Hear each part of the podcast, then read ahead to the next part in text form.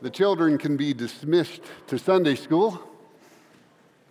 You who remain, you'll want to turn to 2 Corinthians chapter 5, verse 11.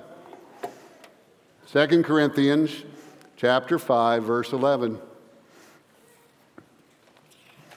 Now, I believe in public displays of affection, and I was to kiss my wife before I came up here, and I got distracted, so, honey, I'm sorry. Uh, um, I have a few things to mention, and then we're going to pray. Just a couple. One is that you have been invited as the church that has made all the difference in helping establish uh, the clinic at Neighborhood Fellowship. Uh, Javier, Dr. Sevilla, uh, as his students know him, uh, called me 13 years ago and said, Forgive me, I love Javier's accent. Jeem, I'd like to start a clinic at Neighborhood Fellowship. And my answer to him was, I've been praying for you, not just me, the whole church. We've been praying for you for 12 years. Come on in. Now, I want to be very clear. This is connected to the message in this regard. Eventually, after working through the conversation, he said, One more thing, Gene. I want the students to know you, the church. I said, You want us to evangelize the doctors? And he said, Exactly. Many of his students don't know anything about the Lord. You are invited for our Sunday dedication in September on the 18th in the afternoon. The details of what time in the afternoon have escaped me. Um, but please, we're going to come and make sure that that wonderful place uh, that will be finished this week will be uh, given wholeheartedly to the Lord. It already is. Uh, it is a platform for ministry. One other connection uh, Sherry Miller Millard uh, would love some help. Talk to her about how you can be a help connecting with uh, some projects with Neighborhood Academy. Now, let's pray. Father, we come before you, and if you do not fill us with your spirit, the preaching will be more than adequate in the sense that your word will be read, but it won't make a difference. And Lord, if we don't have ears to hear, it won't make a difference. So we pray now that the Holy Spirit would open our hearts fill us in such a deep way that we can receive the Word of God and be changed into the image of Christ. Lord, we need you. We thank you for the songs, praise to you. We truly must have a Savior. We thank you for the testimony where you have turned the whole world upside down, and we find out with the Spalnicks, nope, it's right side up now. Lord, we thank you for the testimonies we've heard. Now, Lord, we pray that as the Word of God is preached, that we would not only hear, but become doers. Bless us. In Jesus' name we pray. Amen. 2 Corinthians chapter 5 verse 11 the apostle Paul has been talking about we will come before the judgment seat of Christ. In verse 10, in fact, let me read that. For we must all appear before the judgment seat of Christ, that each one may be recompensed for the deeds in the body according to what he has done, whether good or bad. We all will appear. Now, our appearance before the Lord, if we know the Lord is not about our salvation, that has been accomplished. But what we've done with this salvation, obedience, whether we've been Christ to this world, will be judged and there'll be benefit. And there will be some sadness. That's why some tears will need to be wiped away in those last days.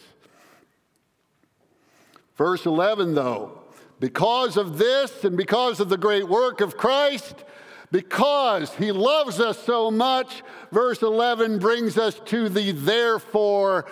And if you've ever heard me, if I get to a therefore, I point out that the old preachers would say, I love the therefore because I want to know what the therefore is. Therefore. And it gives instruction. Therefore, knowing the fear of the Lord, we respect the Lord. We're going to stand before the Lord. We persuade men. Now, if this persuasion in this part of the passage is about salvation, the Corinthians have already received Christ.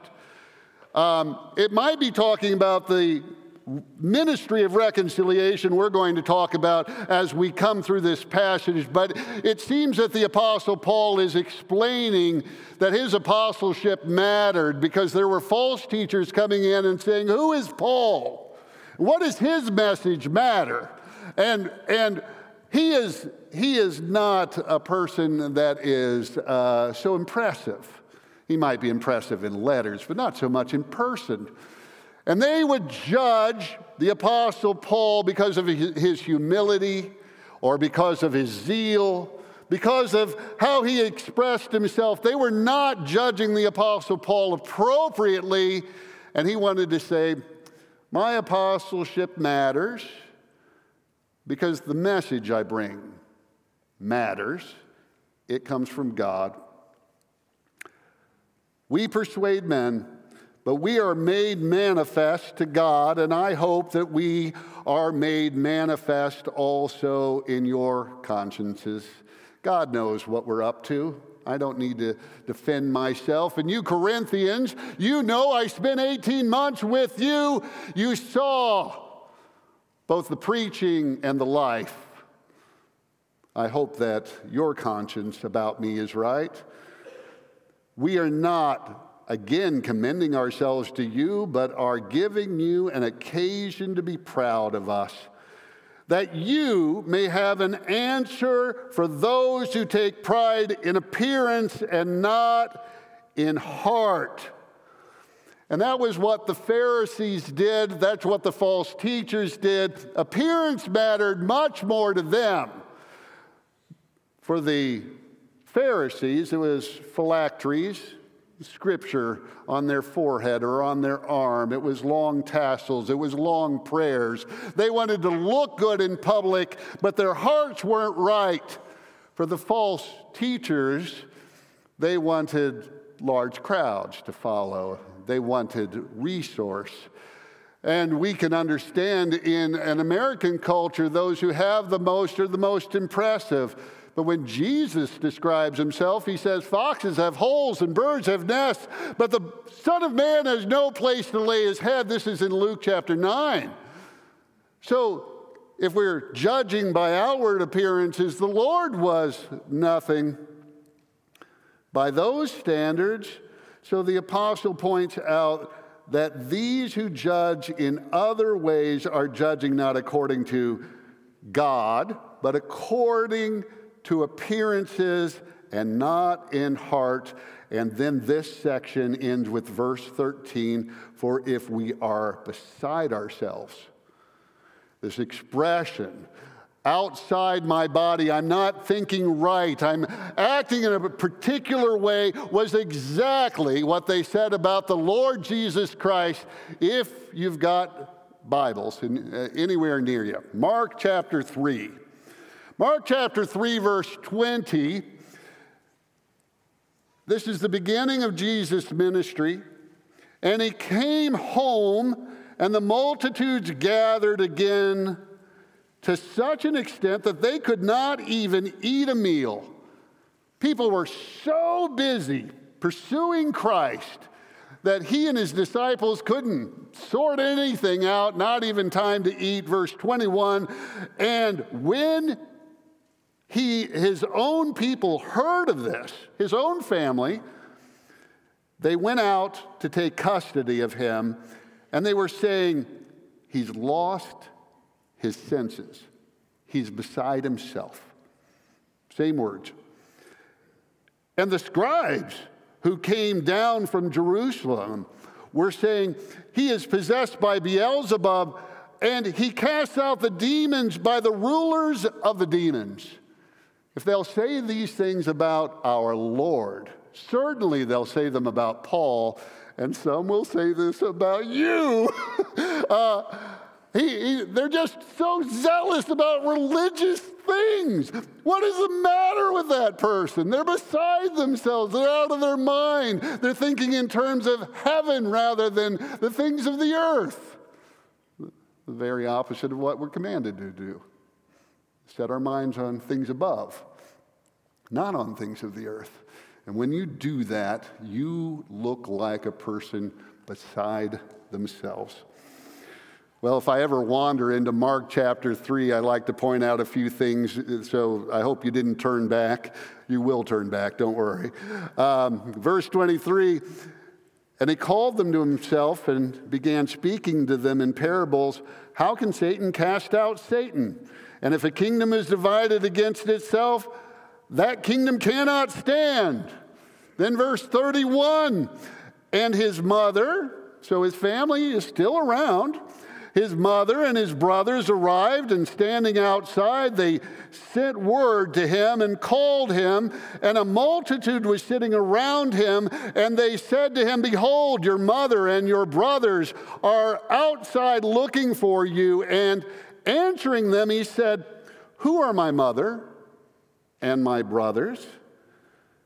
And looking around on those who were sitting around him, he said, Behold, my mother, and my brothers.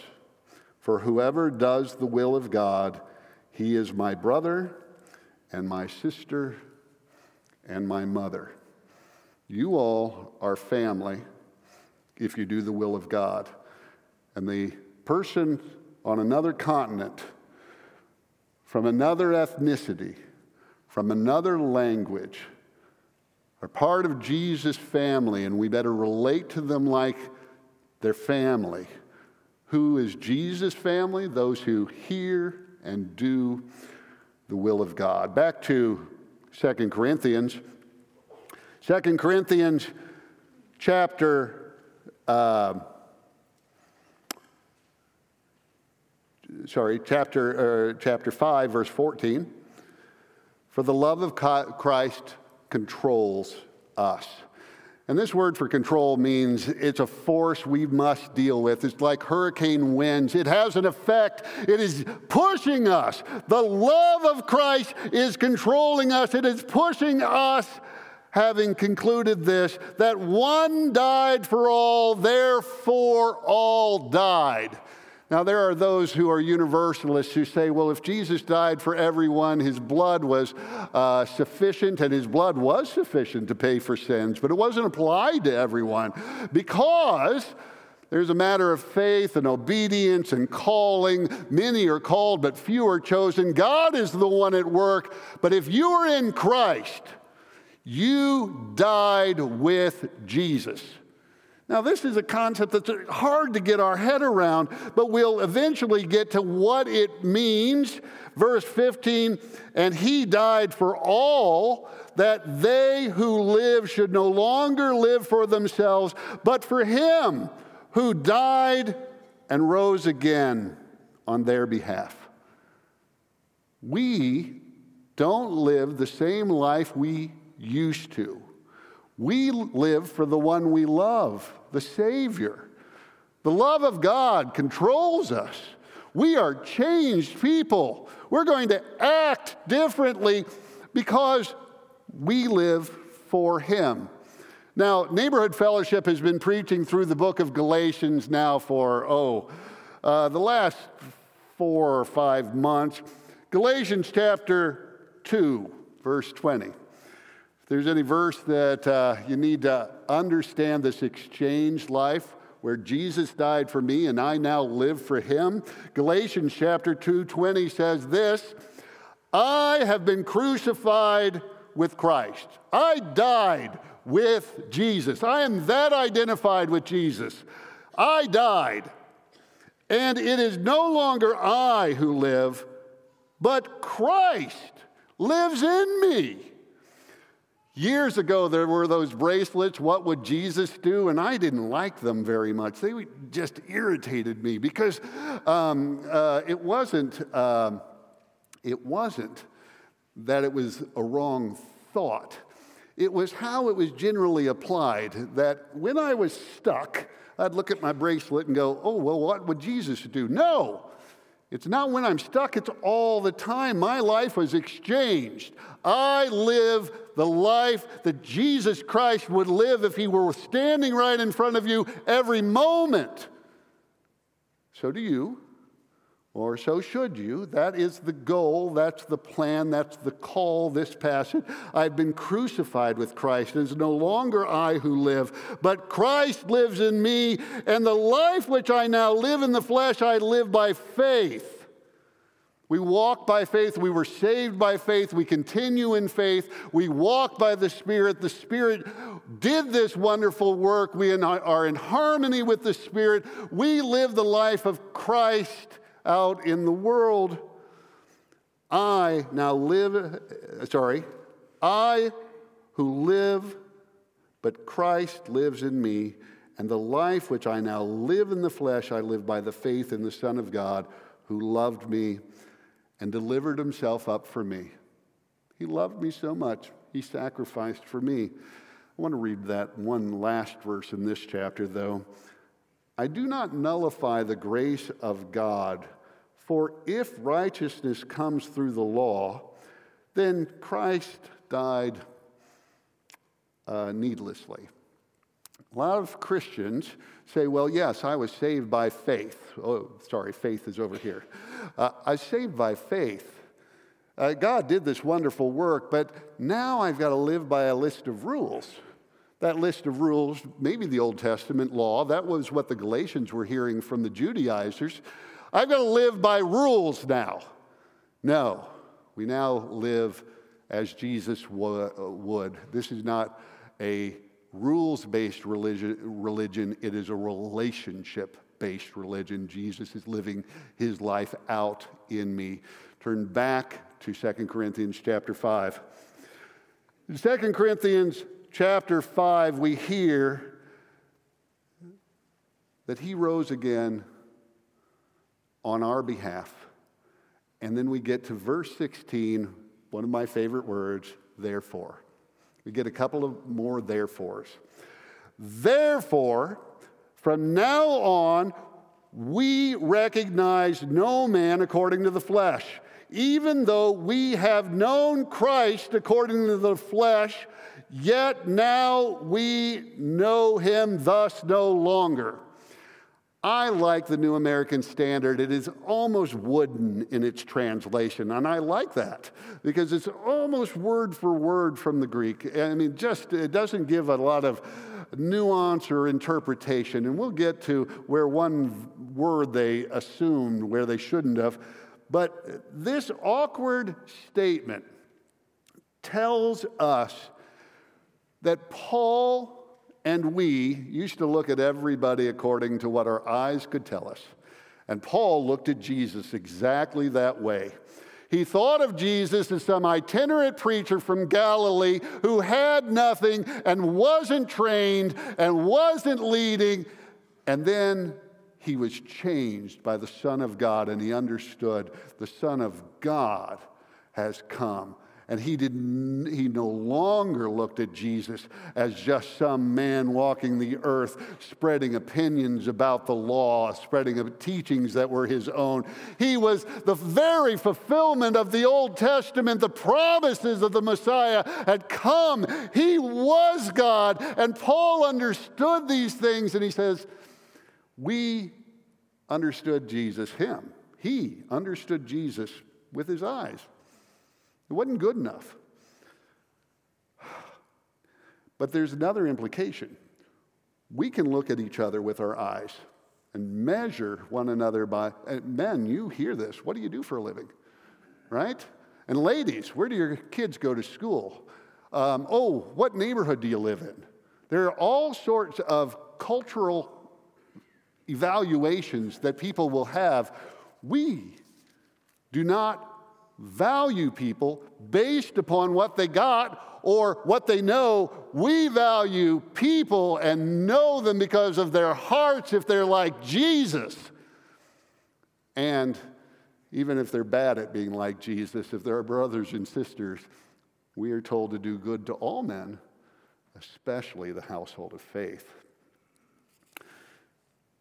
So, therefore, we don't recognize anyone according to the flesh. Verse 17, therefore, if any man is in Christ, he is a new creature. The old things have passed away. Behold, all things have become new. Something has changed. You're not who you were. Now, when I was a kid and uh, I hugged Steve Wynn earlier, and by the way, I've known I've known Steve for 40 years. Um, he is definitely old. I, I, I uh, he was the first person I'd met at Zionsville Fellowship. And so many of you have spent a lifetime knowing me and my family and our ministry and then neighborhood fellowship. And we love you dearly. God brought us into relationship, and it has been sweet and dear. But when I was a kid at the camp that I met Steve at, we memorized this verse, and I thought it was a call to get a list together. Um, there was an old saying, I don't smoke, I don't chew, and I don't go with girls who do. Um, There are lots of little sayings that are ridiculous. Um, and that was a ridiculous saying, but it was a list of rules when instead we were deeply called to a relationship of faith, of faith, and not only of faith that can be explained because God is rational, but of faith and walking with the Spirit, Him living His life, Christ living His life out of us. We are the Christ. We are the Scripture. We are the people that display the splendors of heaven to this world who may never touch a Bible. Verse 18 Now all these things are from God, and this is the point of the message. So, in a moment, I'm going to tell you all look at your feet, okay? Lift your feet, okay? These feet are important.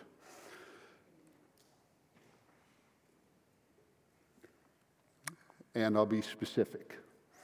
Two years ago, um, I was starting to get ill. Really, it was a year and a half ago, I was starting to get ill. By the way, your prayers have mattered in my life. Many of you know that I had pancreatic cancer, and uh, through Whipple surgery and chemotherapy, you prayed. You prayed. And many folk here have suffered with cancer and other illnesses, and you have prayed, and it has been wonderful. Um, to the Henry family, where are you? Somebody, some Henry, raise your, there you are. Um, uh, on my feed came Haley's uh, uh, Riley thing yesterday. I went, wow, wow.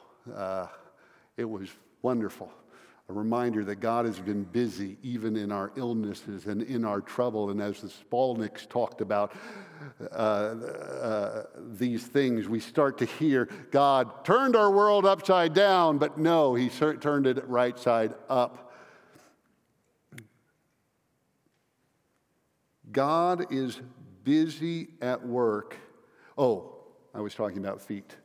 A year and a half ago, my feet didn't work. I came home in a wheelchair. It took a long time to get to a walker. I got to a walker, and then I was on a cane for months. Um, and uh, I saw a physical therapist uh, last week, and th- this 25 year old said, You fold up pretty good, but you're better than me. Um, uh, things have changed, but that great illness was terrible. And I want to thank you for praying me through it and, uh, and thank you for praying each other through these things because God is the one in charge. And I am praying for many of you as you suffer. All these things are from God who reconciled us to himself through Christ and gave us the ministry of reconciliation. All this passage is getting to the point what does God want from you? It is He has given you and me the ministry of reconciliation, namely, that God was in Christ reconciling the world to himself, not counting their trespasses against them, and he was, sorry, and he has committed to us the word of reconciliation. We've got three more verses that I'm going to deal with. But God has given you the ministry of reconciliation, and He has given you the power to express the word of reconciliation. Turn in the book of Romans. Romans chapter 10, and Paul puts it in a very particular way to the Roman church that will begin to sound like Therefore, what do I do?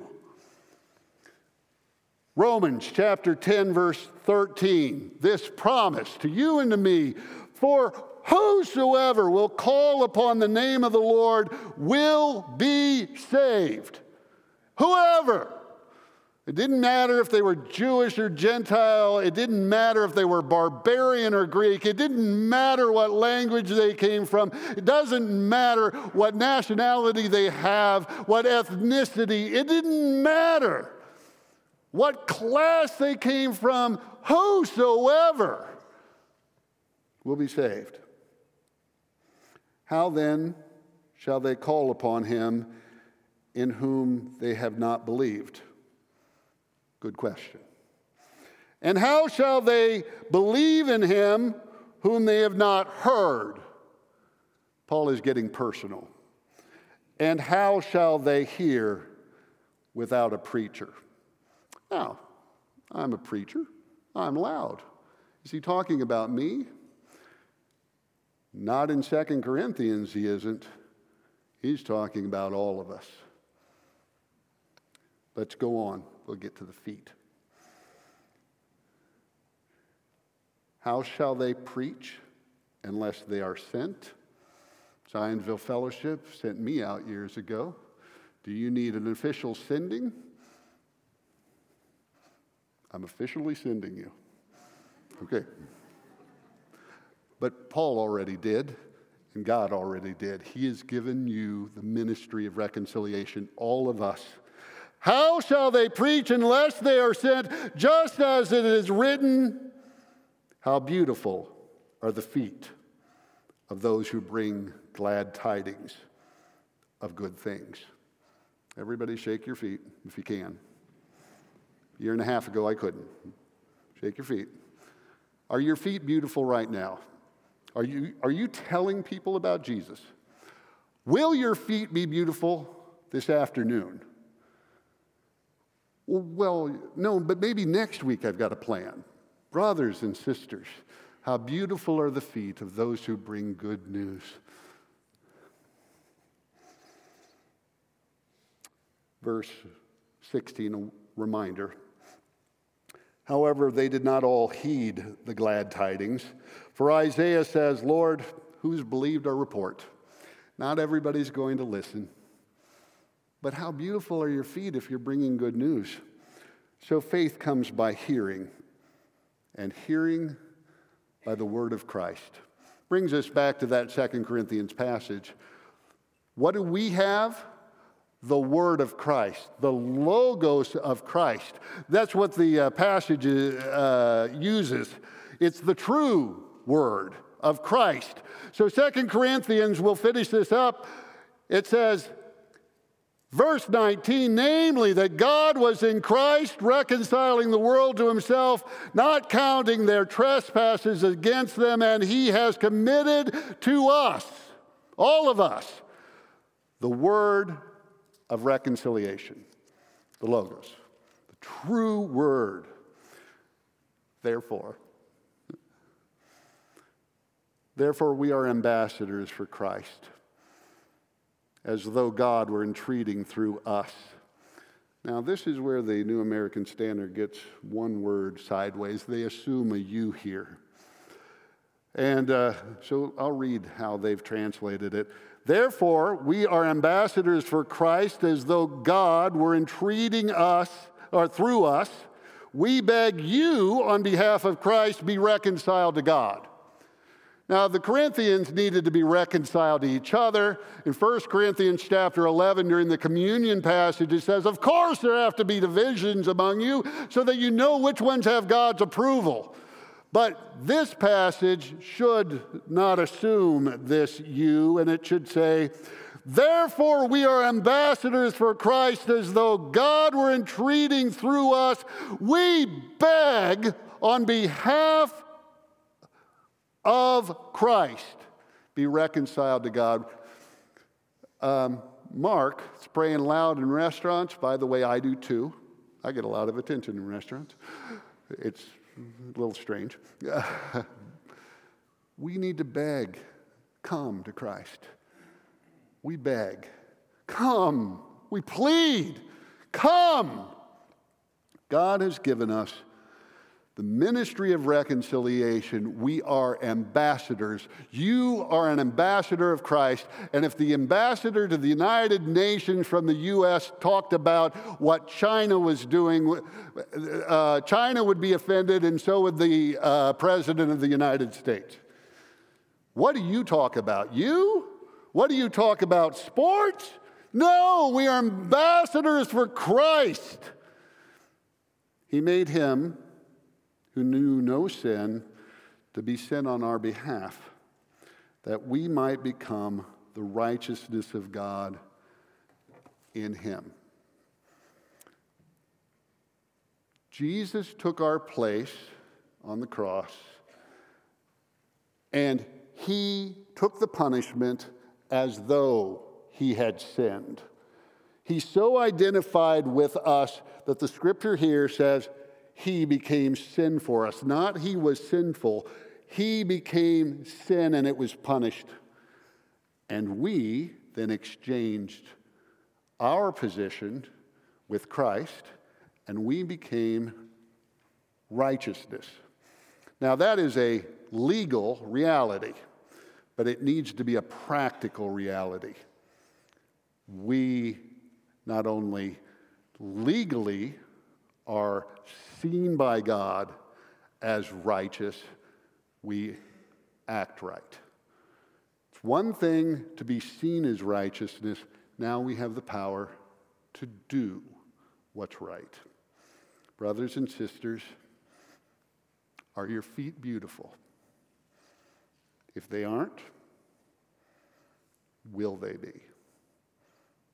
Let's pray, and then I know that Taylor's going to come up and give a true benediction. But I want to pray for me and you that we're faithful to this passage. Father, help us to have beautiful feet. In Jesus' name, amen.